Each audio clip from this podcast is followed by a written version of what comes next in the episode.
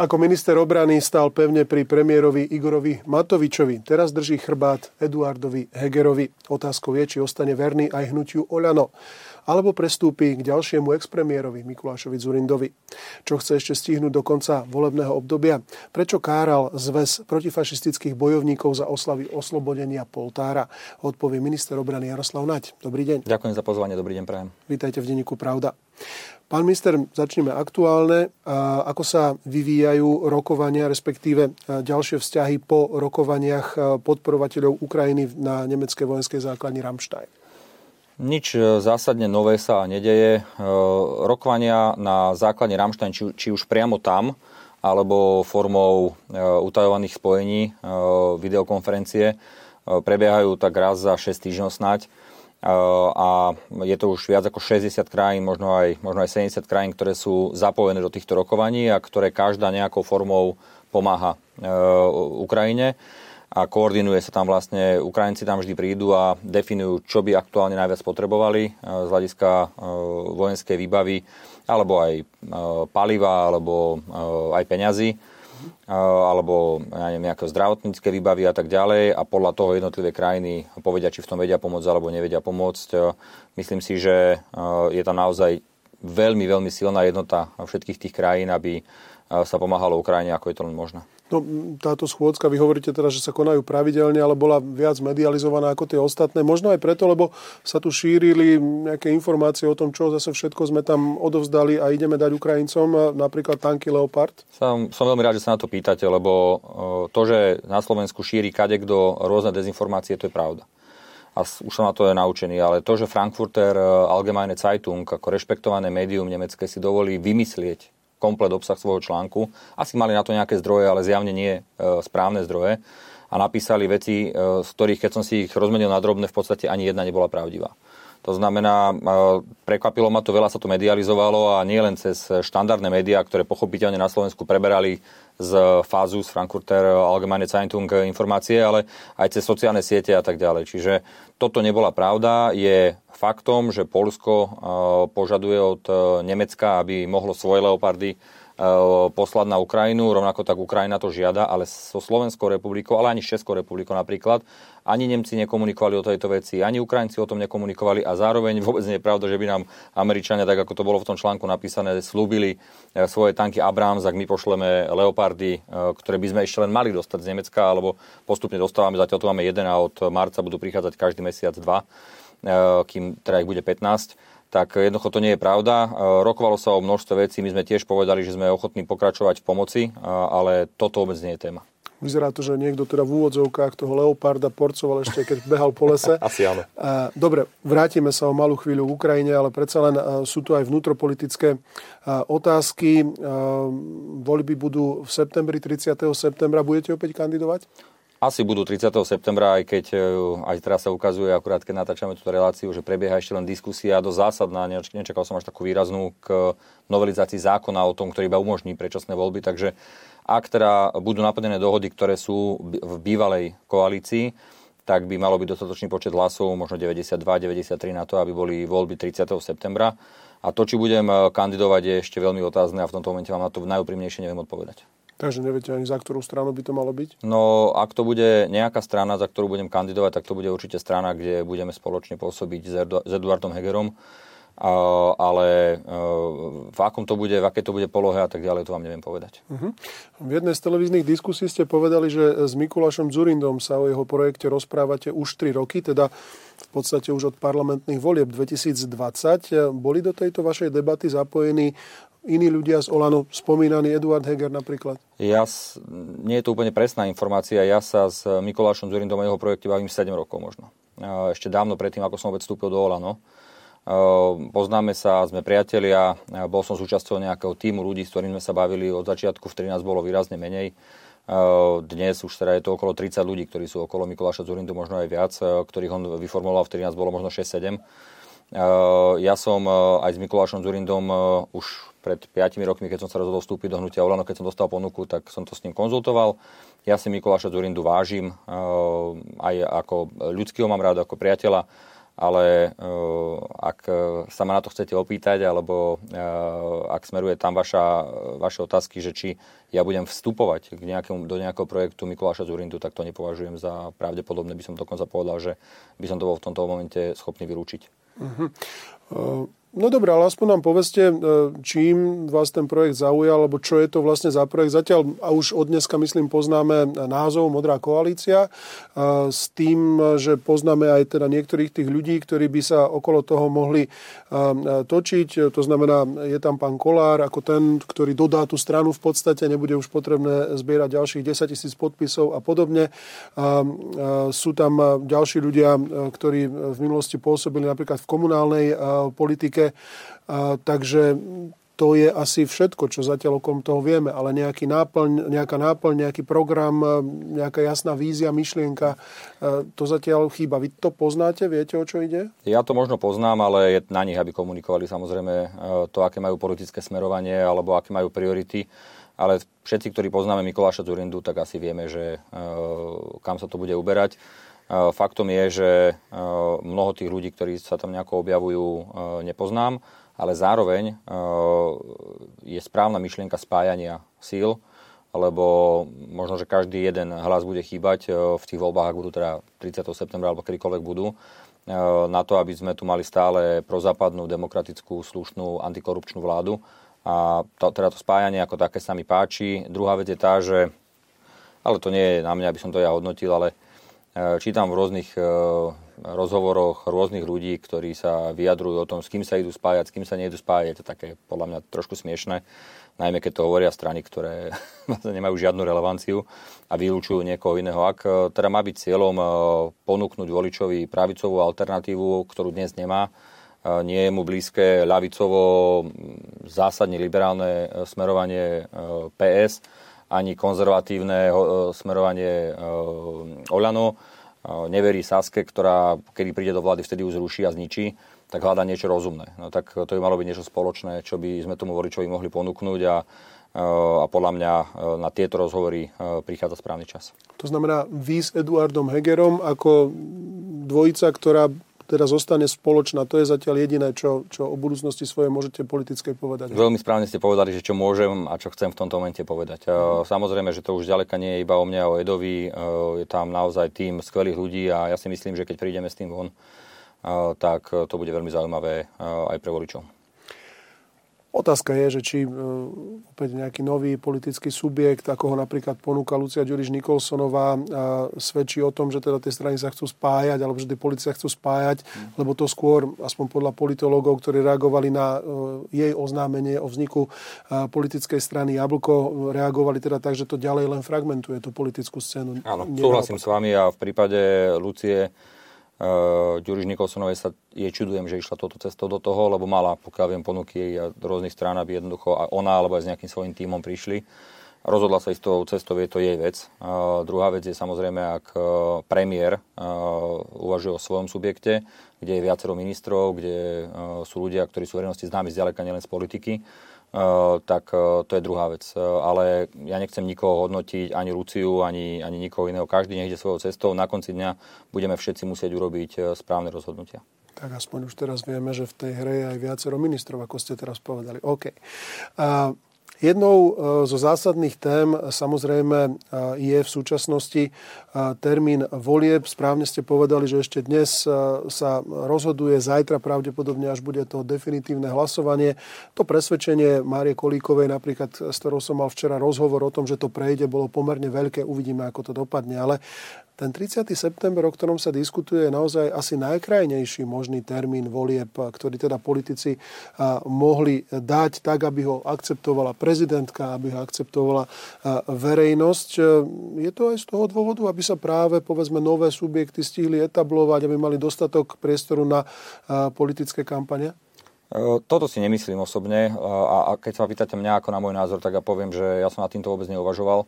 Čo som uvažoval od začiatku je to, napríklad v mojom prípade, že koľko vecí ešte stihnem dotiahnuť do konca v rezorte obrany. A naozaj každý týždeň mi je dobrý, lebo plánujete na 4 roky. Máme dokument, ktorý sa volá rozpracované programové vyhlásenie, kde sú vlastne úlohy až do konca štvoročného volebného obdobia.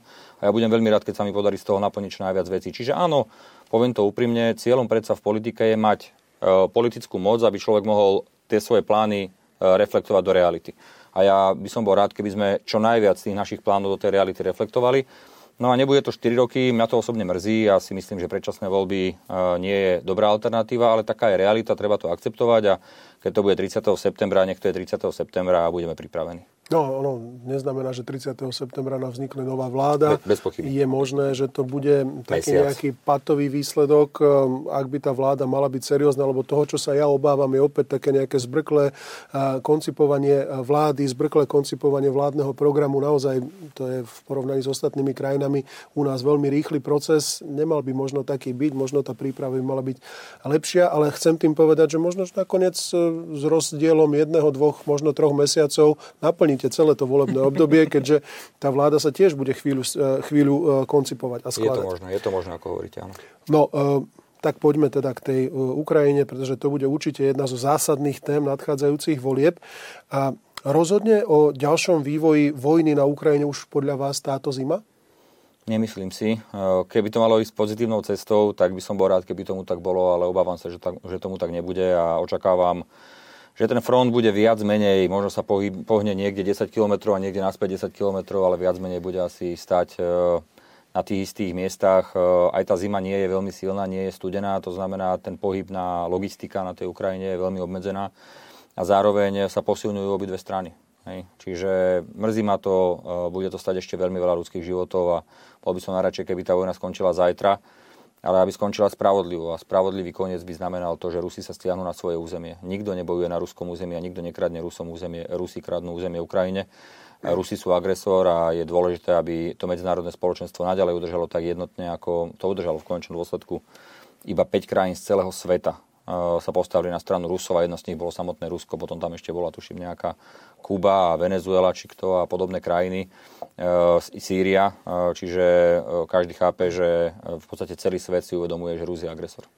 No, samozrejme, je to politická celosvetová veľká téma. A otázkou je, že či sú teda pravdivé alebo menej pravdivé. Z vášho pohľadu máte určite viac informácií. A tie, tie správy o pripravovaných veľkých protiofenzívach, ofenzívach z jednej či z druhej strany vieme, že Rusi niečo plánujú, možno v Moldavsku, nejak sa preskupujú práve v Bielorusku. Ukrajinci sa takisto snažia posilniť a pripraviť nejakú protiofenzívu.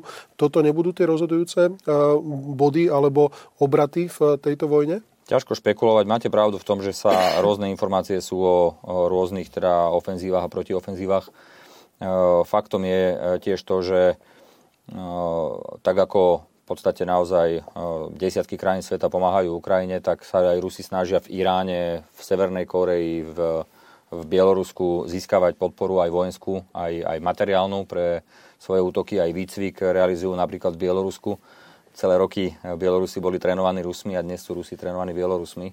Eh, tí, tí, tie stovky tisíc eh, rekrutov, ktorých rekrutovali vlastne, povolali Rusi a z, a z mierumilovných mladých ľudí sa stávajú vojaci, ktorí umierajú na Ukrajine a chodia na výcvik do Bieloruska.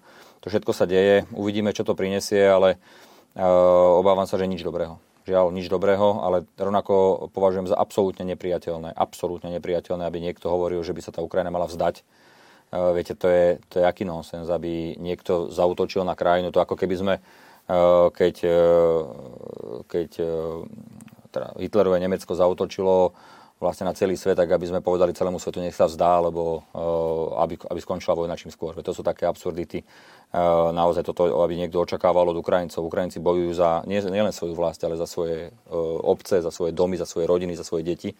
A nik, nikto nemôže od nich očakávať, že by sa vzdali. No ale pamätáte si, keď už ste uviedli teda ten eh, príklad, tak Hitler eh, predtým, než sa proti nemu postavila aspoň nejaká taká eh, svetová koalícia, tak dobil niekoľko krajín a postupoval stále ďalej a my s tým takisto máme ako bývalý členský región alebo štát Československa svoju zlú skúsenosť, keď teda došlo aj k Mnichovskej dohode. Takže Súhlasím, no ale tiež chvíľku to, tak... to vždy trvá, kým, kým sa teda preskupia tie síly a je jasné, kto je na koho strane. No, teraz si predstavte tú situáciu, že by sme čakali tak, ako sa čakalo vtedy a že by sme jednoducho nechali tých Rusov tak zoberú Ukrajinu, potom by išli pravdepodobne po Moldavsku, to už hovorili a mm, predsa Putin to povedal úplne jasne, on chce navrátiť svetovú realitu pred rok 97. A to znamená, že e, po Baltie, Polsko, Česko, Slovensko Maďarsko a ďalšie krajiny by vlastne už neboli členmi Európskej únie, neboli členmi NATO a boli by niekde pod rukami Ruskej federácie. No tak to snáď asi nikto nechce ani na území našom a tiež by sa asi aj tí veľkí prorusky orientovaní hrdinovia, ktorí rôzne veci šíria na sociálnych sieťach, pozerali na to inak, keby už v Čiernej, pardon, vo Vyšnom Nemeckom alebo v Čiernej Nacisov sme sa museli pozerať do hlavní ruskej armády. Takže pre náš vlastný záujem pre náš vlastný záujem Slovenskej republiky, základný bezpečnostný záujem je dôležité, aby sa Ukrajina ubranila. Predpokladám teda, že budete chcieť pokračovať e, až do konca volebného obdobia v podpore Ukrajiny všetkými dostupnými prostriedkami, ktoré máte. Bez pochyby áno. No, len opozícia vám vyčíta, že pomáhate Ukrajine na úkor našej vlastnej obrany schopnosti. To nepovedal nikto relevantný človek, e, hovoria to iba ľudia, ktorí politikárčia, ale keď sa opýtate akéhokoľvek odborníka na obranu a bezpečnosť, akéhokoľvek vojaka, náčelníka generálneho štábu, kohokoľvek iného, každý povie, že dnes je bojaschopnosť, obrany schopnosť Slovenskej republiky na výrazne väčšej úrovni, ako bola povedzme na začiatku tohto volebného obdobia. No tak nemáme lietadla, F-16 nám meškajú, teda musia strážiť náš letecký priestor, alebo náš vzdušný, vzdušný priestor, priestor e, Česi a Maďari, náš vzdušný, Česi a Poliaci. Náš vzdušný priestor, pán Bielik, bol vždy, odkedy sme členom NATO, chránený NATO. To, že sme mali svoje stíhačky, to je jedna vec. E, to, že E, sa bývalá vláda rozhodla, že e, teda podpíše nejakú nevýhodnú zmluvu s Rusmi, aby ich e, tí opravovali a tí to teraz nerobia počas vojny. To je tiež pravda. Preto sme museli vlastne uzemniť, lebo už to bolo bezpečnostné riziko, aby lietali tie lietadla, lebo Rusi si neplnili svoj kontrakt. Zároveň platí to, že podpísala vláda Petra Pellegriniho zmluvu na F-16 bez toho, aby tam bola akákoľvek sankcia za omeškanie, čo je nepochopiteľné pri zmluve za 1,7 miliardy eur. E, zároveň e, ale máme strážené naše nebo alianciu tak, ako sme mali doteraz. Máme tu e, non-stop pohotovosti polské a české stíhačky. Rovnako čoskoro uzavrieme dohodu s Maďarmi, ktorí o to požiadali. Jednoducho všetky prístupové trasy k Slovensku budú chránené našimi spojencami s výnimkou Ukrajiny. Máme nasadené prostriedky protizdušnej obrany, o ktorých sa ani nesnívalo bývalej vláde. Či sú to Patrioty alebo iné systémy, Avenger a ďalšie, ktoré máme vlastné, alebo sme dostali od spojencov, e, niektoré nám budú dokonca darované. Čiže to sú všetko veci, ktoré sú realitou a potom sú nejaké politické rozprávky, ktorými strašia ľudí, predstaviteľe opozície, mimochodom tej opozície, ktorá pre obrany schopnosť Slovenskej republiky e, naozaj neurobila absolútne nič. O tak Poďte, povedzte. Základ, základ toho, čo máme dnes, bol položený niekde v minulosti. Samozrejme, samozrejme, že a napríklad tie F-16 sa podpisovali. Nemyslím si, že za to, že tam nie je tá klauzula o nejakom omeškaní a tak ďalej, by tá vina mala padať na našu stranu. Ale mohli, ale mohli obstarať ste, vtedy. Ako, ako ste hovorili, že teda Rusi už neopravujú a nedodávajú tieto lietadla, tak takisto nám v dodávkach meška zo Spojených štátov amerických. Tam je možno relevantná otázka, že ak teda nás, teraz ma opravte, ak sa mýlim, niečo stojí to, že nám Česi a Poliaci bránia náš vzdušný priestor, či by nám to Američania nemali refundovať? V prvom rade dohodli sme ochranu nášho vzdušného priestoru Čechmi a Poliakmi absolútne zadarmo. 0 eur. Oni to robia úplne bezodplatne. Dohodli sme sa, že za každé, každú preletovú, preletenú letovú hodinu na našom území v prípade ostrého zásahu, zatiaľ sa to nestalo, im budeme platiť za to spotrebované palivo.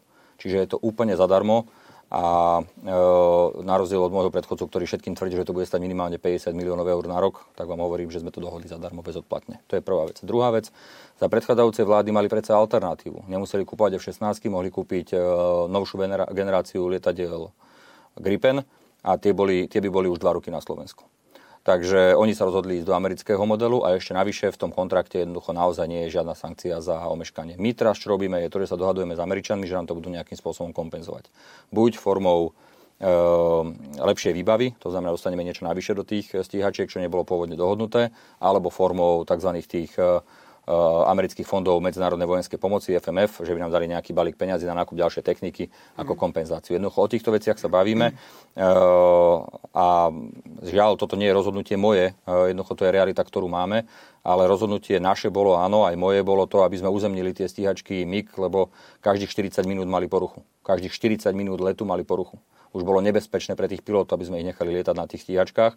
Opakujem, namiesto ja nejakých 15 alebo 12 ruských technikov, ktorí tu mali byť, tu bol jeden človek, jednoducho oni si už vôbec neplnili svoje úlohy, čiže už by to bolo naozaj z rôznych dôvodov, aj medzinárodno-politických, však je vojna, ktorú e, Rusi spôsobili a nemôžeme s nimi predsa vo vojenskej oblasti spolupracovať, ale e, aj z hľadiska bezpečnosti tých pilotov alebo ľudí, ktorí sú na zemi, už by bolo nebezpečné, aby sa ďalej lietalo na tých stíhačkách. No, v každom prípade by bolo dobre, keby aj Spojené štáty dodržali svoj ano. kontrakt a svoje záväzky Súhlasím. voči nám. Dobre, Súhlasím. tak to sú lietadla. Môžeme sa zamerať na tanky, tých tiež nemáme nejak extra veľa. Plus e, naše obrnené vozidlá sme poslali teda Ukrajincom a za to sme mali dostať Leopardy, dostali sme zatiaľ jeden. To znamená, s tankami tiež na tom nie sme bohvie ako. Tanky, keď som prišiel, tak boli, bolo asi 7 alebo 8 prevádzky schopných. Dnes ich je prevádzky schopných 30 to znamená, všetky tie, ktoré, sme, ktoré máme, vieme s nimi pracovať. Plus, e, a nik, žiaden z nich neodišiel a ani zatiaľ neodíde, ak tak iba za náhradu za iný typ tankov, ale zatiaľ sú tu a ani nerokujeme o tom, že by mali v tomto momente odísť. Plus sme dohodli za 30 BVP jednotiek, to sú bojové vozidla pechoty 1 zo 70. rokov, ktoré mimochodom sme nepoužívali, boli odložené. Tie sme poslali na Ukrajinu a dohodli sme za to 15 tankov Leopard. To bola tak výhodná vec, Mimochodom, e, ani iným krajinám, ktoré rokovali s Nemeckom, sa to nepodarilo takto dohodnúť a každý odborník povedal, že to bolo veľmi výhodné pre nás. Teraz budeme mať na konci tohto roku budeme mať 45 tankov. Na to od nás požadovalo minimálne 42.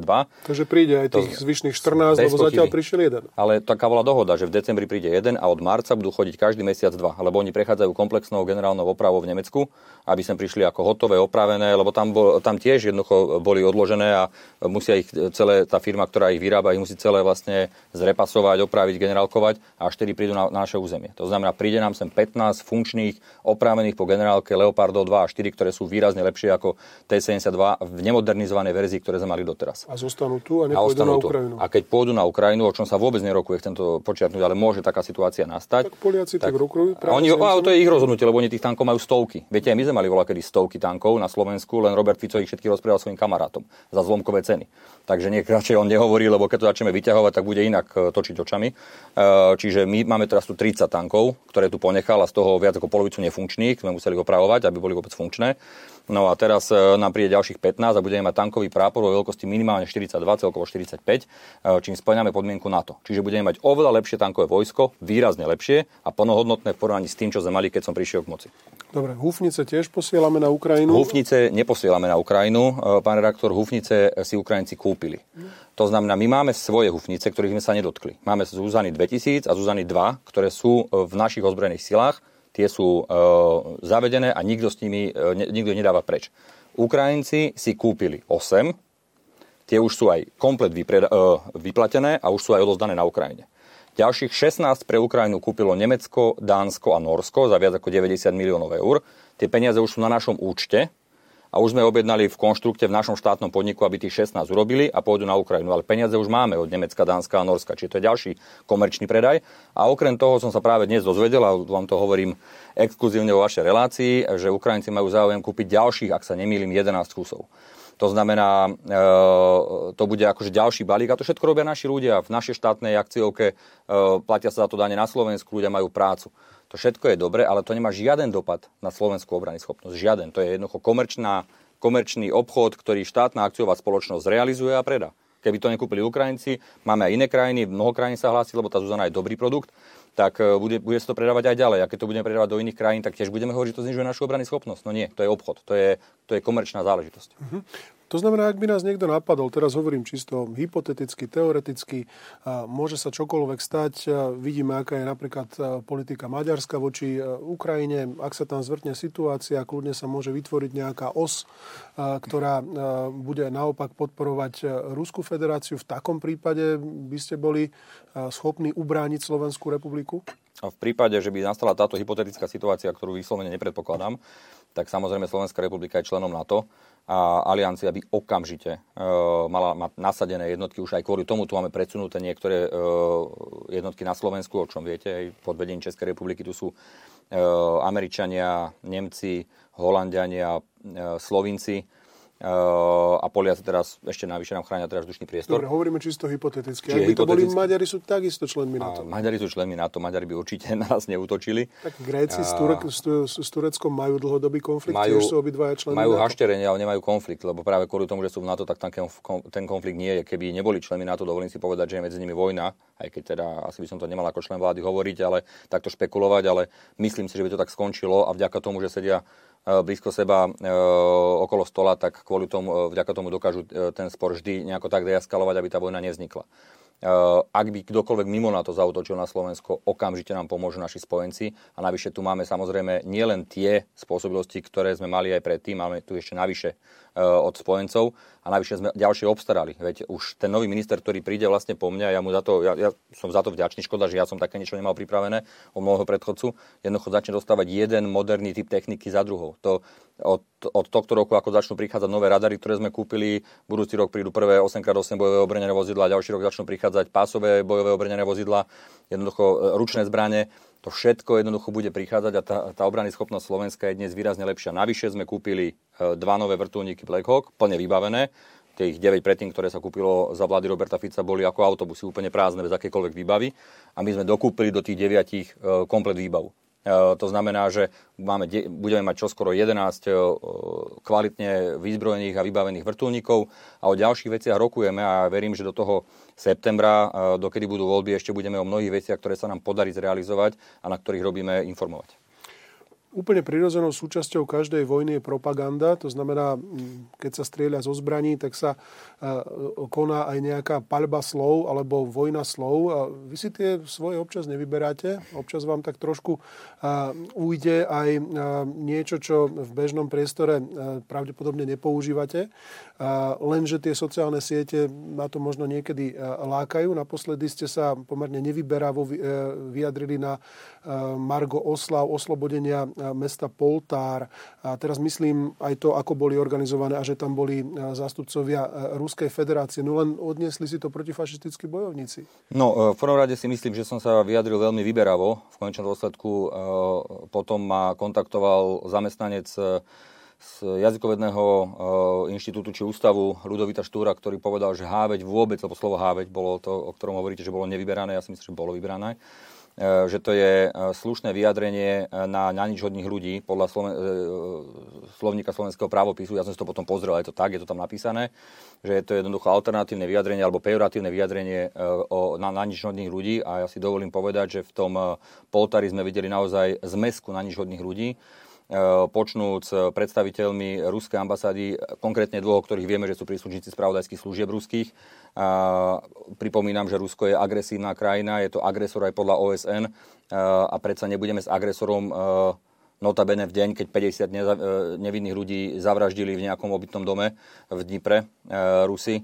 V ten deň nebudeme snáď oslavovať mier s Ruskou federáciou, na čo teda mi nechal poslať odkaz pán primátor, nový primátor Poltara, ale aj Slovenský zväz protifašistických bojovníkov, že predsa Rusi sú osloboditeľi a nie, nie Rusi osloboditeľom bola Červená armáda, Sovietský zväz, kde boli aj Ukrajinci, aj Bielorusi, aj Kazasi a mnohé iné národy, ale nikoho z nich som nevidel v, tých, v tom poltári na oslavách. No ale preto tam boli Nikto napríklad nebol... tie červené zastavy s tým kosakom a kladivom, lebo to tak patrilo k tej Červenej armáde. Preto odovzdávali ruskej ambasáde ďakovné listy, ako toto, to s tým súvisí, naozaj si nemyslím, e, pán redaktor.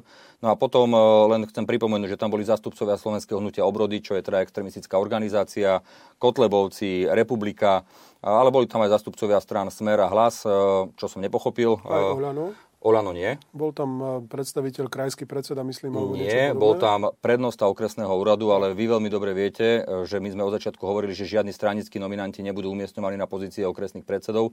Nikto z okresných predsedov nie je náš člen. Jednoducho to boli ľudia, ktorí prešli výberovými konaniami.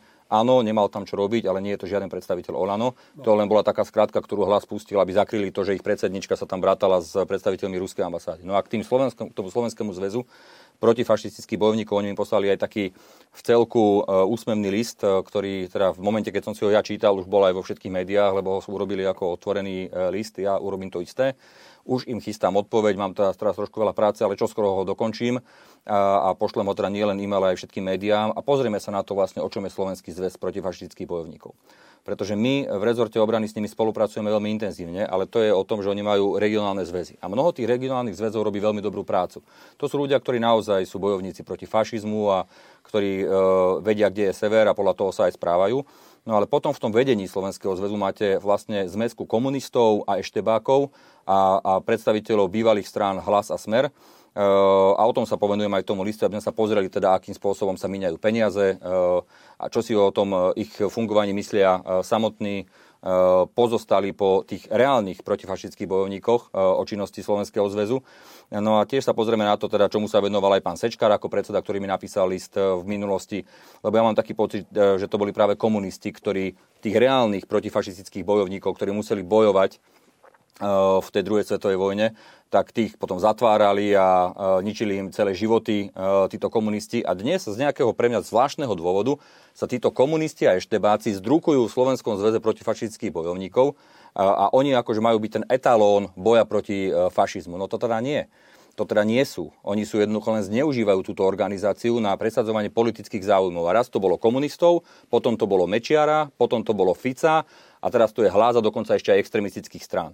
Čiže o tom toto je, ja budem navrhovať reálnym bojovníkom proti fašizmu, ktorí si uvedomujú, že tak ako Hitler napadol mnohé krajiny Európy, tak, e, tak Putin napadol teraz Ukrajinu a mal aj ďalšie krajiny a má ďalšie krajiny zacielené, e, tak to je presne také isté zlo. A pokiaľ títo ľudia nevedia, odsúdiť takéto zlo, tak nech sa na mňa nehnevajú, ale ja teda, pokiaľ to budem vedieť nejakým spôsobom ovplyvniť. Nebudem chcieť organizovať s predstaviteľmi Slovenského zväzu protifašických bojovníkov, komunistami, eštebákmi a ľuďmi, ktorí reálne nemajú nič z toho, len zneužívajú nejaké postavenie a míňajú finančné zdroje na svoj prospech, tak s týmito ľuďmi ja nebudem chcieť mať nič spoločné. A veľmi explicitne e, konkrétne skúsenosti a dôkazy e, popíšem v tom liste a pošlem ho všetkým médiám, aby všetci vedeli, o čom vlastne dnes je vedenie Slovenského zväzu protifašických bojovníkov, za ktorých mimochodom zrazu začína vystupovať Peter Weiss na všetkých podujatiach asi len náhodou ten Peter Weiss, o ktorom sa hovorí, že plánuje kandidovať za prezidenta Slovenskej republiky. Tak e, zase je Slovenský zväz protifašických bojovníkov ako si E, zneužívaný na politickú činnosť. A toto je realita 30 rokov, nie ostatných troch rokov. No, e, neuž je to akokoľvek. Ja vám váš názor samozrejme neberiem, ale som presvedčený o tom, že zväz, e, Slovenský zväz protifašistických bojovníkov je samostatná organizácia, autonómna, ktorá si o svojich štruktúrach rozhoduje sama. A ako si ich koncipuje, to je samozrejme na nich. Je pravda, že ma oslovili Plus... viacerí ľudia aj cez tento víkend, aj mojich kolegov, že jednoducho sú nešťastní z toho, akým spôsobom sa to politicky uberá a, a mali by prestať robiť politickú činnosť. Lebo potom sú organizácie ako napríklad Post a iné, ktoré reálne bojujú alebo presadzujú veci, ktoré sa týkajú boja e, proti fašizmu, nacizmu a proti iným izmom e, a ktoré nie sú zneužívané na politický boj. A to sú potom tie organizácie, s ktorými by asi štát, štát mal spolupracovať a nie s rôznymi politickými skratkami e, a ešte aj Eh, extremistických politických strán. A mali ste aj pravdu eh, v tom bode, keď si spomenieme napríklad na postaleckého generála Žingora, eh, ktorý bol komunista a potom ho sami, samotní komunisti v podstate popravili. Mnoho takých a, prípadov bolo, ja to počúvam naozaj veľmi prípad, často. Ale napriek tomu asi človeka neprekvapí, že vo zväze protifašistických bojovníkov sú aj komunisti. To tak proste bolo a mnohí z tých ozajstných protifašistických bojovníkov aj boli aj komunistami, dokonca verili tej To platí, ale tí ľudia sú už dávno mŕtvi. Tí ľudia sú už dávno mŕtvi, pán Bielik nie všetci. No, ostalo ich naozaj e, pár jedincov, na, možno na dvoch rukách by sme ich zrátali, e, ale to vôbec nie sú ľudia, ktorí sú reálne v Slovenskom zväze protifašistických bojovníkov. Tí ľudia nemajú s bojom proti fašizmu absolútne nič spoločné. No, otázka je, že či celá tá debata a, a možno aj tá vaša reakcia, ktorú pripravujete, nie je príliš, e, príliš emotívna, vzhľadom na to, že tu predsa e, ide o históriu a súčasnosť. Či naozaj tam nevieme nájsť e, nejaký jasný modus vivendi, lebo teraz čo, 8. mája na Slavíne čo spravíme? Tiež tam príde e, ruská delegácia, alebo 9. Nech. lebo oni to oslovujú 9. No. Tiež tam príde ruská delegácia, tiež tam príde pravdepodobne zväz protifašických bojovníkov. Opäť budete písať list, opäť budete pozerať, kto tam, čo tam, ako má históriu. Aby ste rozumeli, poprvé, to, že niektorí jedinci sa zúčastnia nejakého podujatia, ktoré organizuje Ruská ambasáda, to mne je ukradnuté. To, že mesto Poltár pozýva spoločne so Slovenským zväzom protifašistických bojovníkov zástupcov Ruskej ambasády ako agresora, ktorý zabíja desiatky tisíc ľudí na Ukrajine a v deň, keď tam umierajú ľudia na Ukrajine, tak oni sa bratajú a oslavujú mier, je choré, je úplne choré. Po druhé, to, že sa niektoré politické strany akože priživia a pôjdu na ten Slavin 9. s Rusmi oslavovať. Všetci slušní ľudia tam budú 8. aj predstavitelia mesta predpokladám a tak ďalej, lebo to je naozaj oslava nášho oslobodenia alebo mieru ale to nie je predsa, to nemá byť predsa o tom, aby sme tam robili nejakú propagandu Ruskej federácie, ktorá tam vždy toho 9. býva. My sme dokonca boli oslovení... Praha bola oslobodená 9. No? Však v Prahe neoslavujú 9. My sme boli, my sme boli oslovení obvodným, teda tým klubom eh, eh, Slovenského zväzu protifašistických bojovníkov v Poltári, tak ako aj minulý rok mimochodom, a aby sme poskytli vojenskú hudbu, príslušníkov ozbrojených síl, nech sa toho zúčastnia a tak ďalej, pretože si chcú pripomenúť oslobodenie. A na to sme veľmi pozitívne reagovali. Áno, tak ako aj minulý rok, budeme tam participovať aj vojenskou hudbou, aj príslušníkmi ozbrojených síl. No ale nám nikto nepovedal, že oni sa rozhodli tam pozvať na základe toho, že uh, ich e, primátor tam kandidoval za extremistické slovenské hnutie obrody, uh, že on sa tam rozhodol na tom robiť nejakú kampaň Ruskej federácie a svoju vlastnú a zneužil na to Slovenský zväz protifašistických bojovníkov. A sme ich na to upozornili, že kvôli tomuto tam tú vojenskú hudbu nepošleme a nebudeme na tom ani teda tých venconosičov a nebudeme na tomto nejakým spôsobom participovať. Oni nám teda povedali, že to neurobia a nakoniec nás teda oklamali, lebo to urobili. Aj o tom je teda to, že či sú takí eh, eh, čestní a pravdovravní, prečo nám povedali, že tam tí Rusov nezavolajú, keď ich nakoniec tam aj zavolali. Čiže opäť ďalšie klamstvo z ich strany. No a teraz sa pýtam, prečo tam nezavolali tých Ukrajincov? Prečo tam nezavolali Kazachov? Prečo tam nezavolali Bielorusov a ďalšie krajiny? Prečo? No z jednoduchého dôvodu, lebo to bolo celé iba ruská propaganda a zavolali tam dvoch príslušníkov ruskej ambasády, ktoré, o ktorých vieme, že sú príslušníci spravodajských služieb. Takže o tom toto celé je, toto bola tá kritika. A ja som, e, e, pán Bielik, slovo háveť použil asi v druhom komentári pod môjim statusom nejakým, kde mi tam niekto začal nadávať. A ja som povedal áno, keďže tam boli predstaviteľe extrémistických strán, ruských spravodajských služieb, ktorí zabíjajú ľudí na Ukrajine, tak žiaľ, akože nech sa ma nikto nehnevá, tak toto je háveť, ktorá sa tam stretla a na tom nebudeme my participovať. Čiže nevedal som to v nejakom oficiálnom vyjadrení. Na to z nejakého nepochopiteľného dôvodu sa pán Sečkár, podľa mňa to ani on nepísal, lebo jeho už len dajú, aby podpísal nejaká vec, to tam písal niekto e, z politickej strany Smer alebo Hlas, e, napísal list, ktorý sa rozhodol mi poslať, už samo o sebe mi to prišlo dosť zvláštne, ale zároveň to poslal všetkým médiám. No tak keď hovorí, hovoríte, že to eskaluje, tak nehnevajte sa, ale teda keď on tam dokázal popísať množstvo bludov v tom liste, vrátanie toho, že teda e, nesmieme e, E, meniť históriu, no tak oni menia históriu, lebo oni sa rozhodli na Rusko pozývať na oslavy oslobodenia. Agresora Rusko pozvú, ostatných nepozvú. Tak v tom prípade ja si dovolím teda e, uzurpovať tú právomoc a odpovedať im na ten list a napísať teda realita, o čom je Slovenský zväz protifašistických bojovníkov dnes a akým spôsobom sa zbytočne míňajú finančné prostriedky zo štátneho rozpočtu, ktoré oni zneužívajú na svoju politickú činnosť. Myslím si, že vychádzali z tej tézy, že Rusko je legitim, Ruská federácia je legitimným e, nástupnickým štátom Sovietskeho Čiže v 68. nás nenapadli Rusi, ale Varšavská zmluva a Sovietský zväz, lebo to tvrdia, ale v 45. nás teda e, oslobodila Ruská federácia a nie Sovietský zväz. Hej, to je takéto, tieto, tieto hračky na to, že čo je alebo nie. Za nás tu padlo viac Ukrajincov ako Rusov, keď nám oslobodzovali našu krajinu mimochodom. Takže tvrdiť, že to boli Rusi a nepozvať Ukrajincov a ďalších je podľa mňa skôr nechutné, by som si dovolil povedať. A je to urobené len kvôli tomu, lebo e, dopad na veľkú e, časť činnosti Slovenského zväzu protivackých bojovníkov má Ruská federácia. E, vrátane písania toho ich úžasného dvojtyždenníka, alebo čo to je, ktorý sa volá e, Bojovník. No to keby ste si prečítali, napísali, tak to by v Kremli lepšie nenapísali, čo tam je za ten obsah. A to je zo štátnych peňazí platené periodikum, e, ktoré jednoducho e, šíri dezinformácie a klamstvá a bludy e, po celej republike. Žiaľ.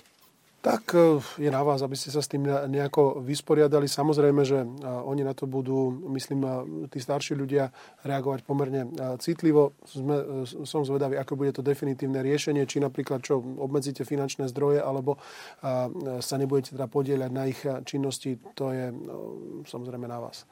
A čo chcete ešte teda stihnúť do konca volebného obdobia vo funkcii ministra obrany? Rád by som podokončoval veci, ktoré sú rozbehnuté. Máme rozbehnuté veľké infraštruktúrne projekty. Dnes začala prvá práca na tej známej budove Kukurica, ktorú ideme celú komplet zrekonštruovať. Stáva sa, bude sa stavať nový archív v Trnave, ten chcem, aby začalo sa aspoň na tom robiť. Opravujeme vojenskú zotavovňu alebo hotel na Zemplínskej Šírave, ktorý bol rozpredaný za bývalé vlády, pozemky, všetko možné chceme to dať do, pardon, dokopy. No a potom e, z hľadiska modernizácie chceme ešte ručné zbranie nakúpiť. Získali sme 200 miliónov dárov od Američanov na nákup techniky, tak sa rozhodujeme, ako ich použijeme. Pravdepodobne to pôjde aj do ručných zbraní, čiastočne, čiastočne do pozemnej techniky a do nejakých antidronových systémov. To je dar 200 miliónov, ktorý je teda super a radi by sme ho teda využili určite. No a, a uvidíme, čo ešte nám čas dá, či tie voľby budú reálne až v septembri alebo budú skôr. A politicky e, máte ešte nejaké, nejaké legislatívne zámery, e, prípadne e, nejaké reformné zámery vo svojom rezorte? Myslím si, že všetko, čo sme chceli rozbehnúť, sme už rozbehli. Veľmi veľa zákonov sme prijali minulý rok.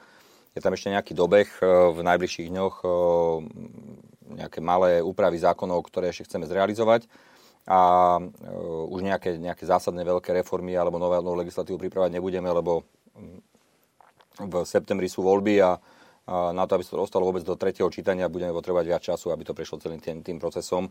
Takže uh, myslím, že už len dokončíme veci. Ja mám taký pocit, a nielen môj osobný, ale aj uh, tá spätná väzba od vojakov, od zamestnancov rezortu je taká, že sa podarilo urobiť veľmi veľa, aj viac, ako v samotnom programe bolo a preto, keď to budem rozdávať môjmu následovníkovi a celkom sa teším na ten deň, tak budem to rozdávať s radosťou.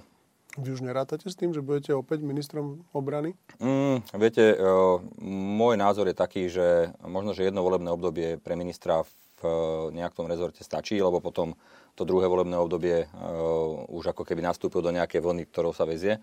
Čiže ak by nastala taká situácia, že by teda som mal ďalej pôsobiť vo vláde, čo je to naozaj vo hviezdach, tak potom by som uvažoval možno aj o nejakom inom rezorte. Mhm. Veľmi pekne vám, pán minister, ďakujem za to, že ste si našli čas pre e, divákov, čitateľov a poslucháčov Denníka Pravda. Ďakujem veľmi pekne za pozvanie, pre všetko dobré. Všetko dobré aj vám. Dámy a páni, ďakujem vám za pozornosť pri dnešnom vydaní relácie Ide o pravdu. Budem sa na vás tešiť pri ďalšom vydaní.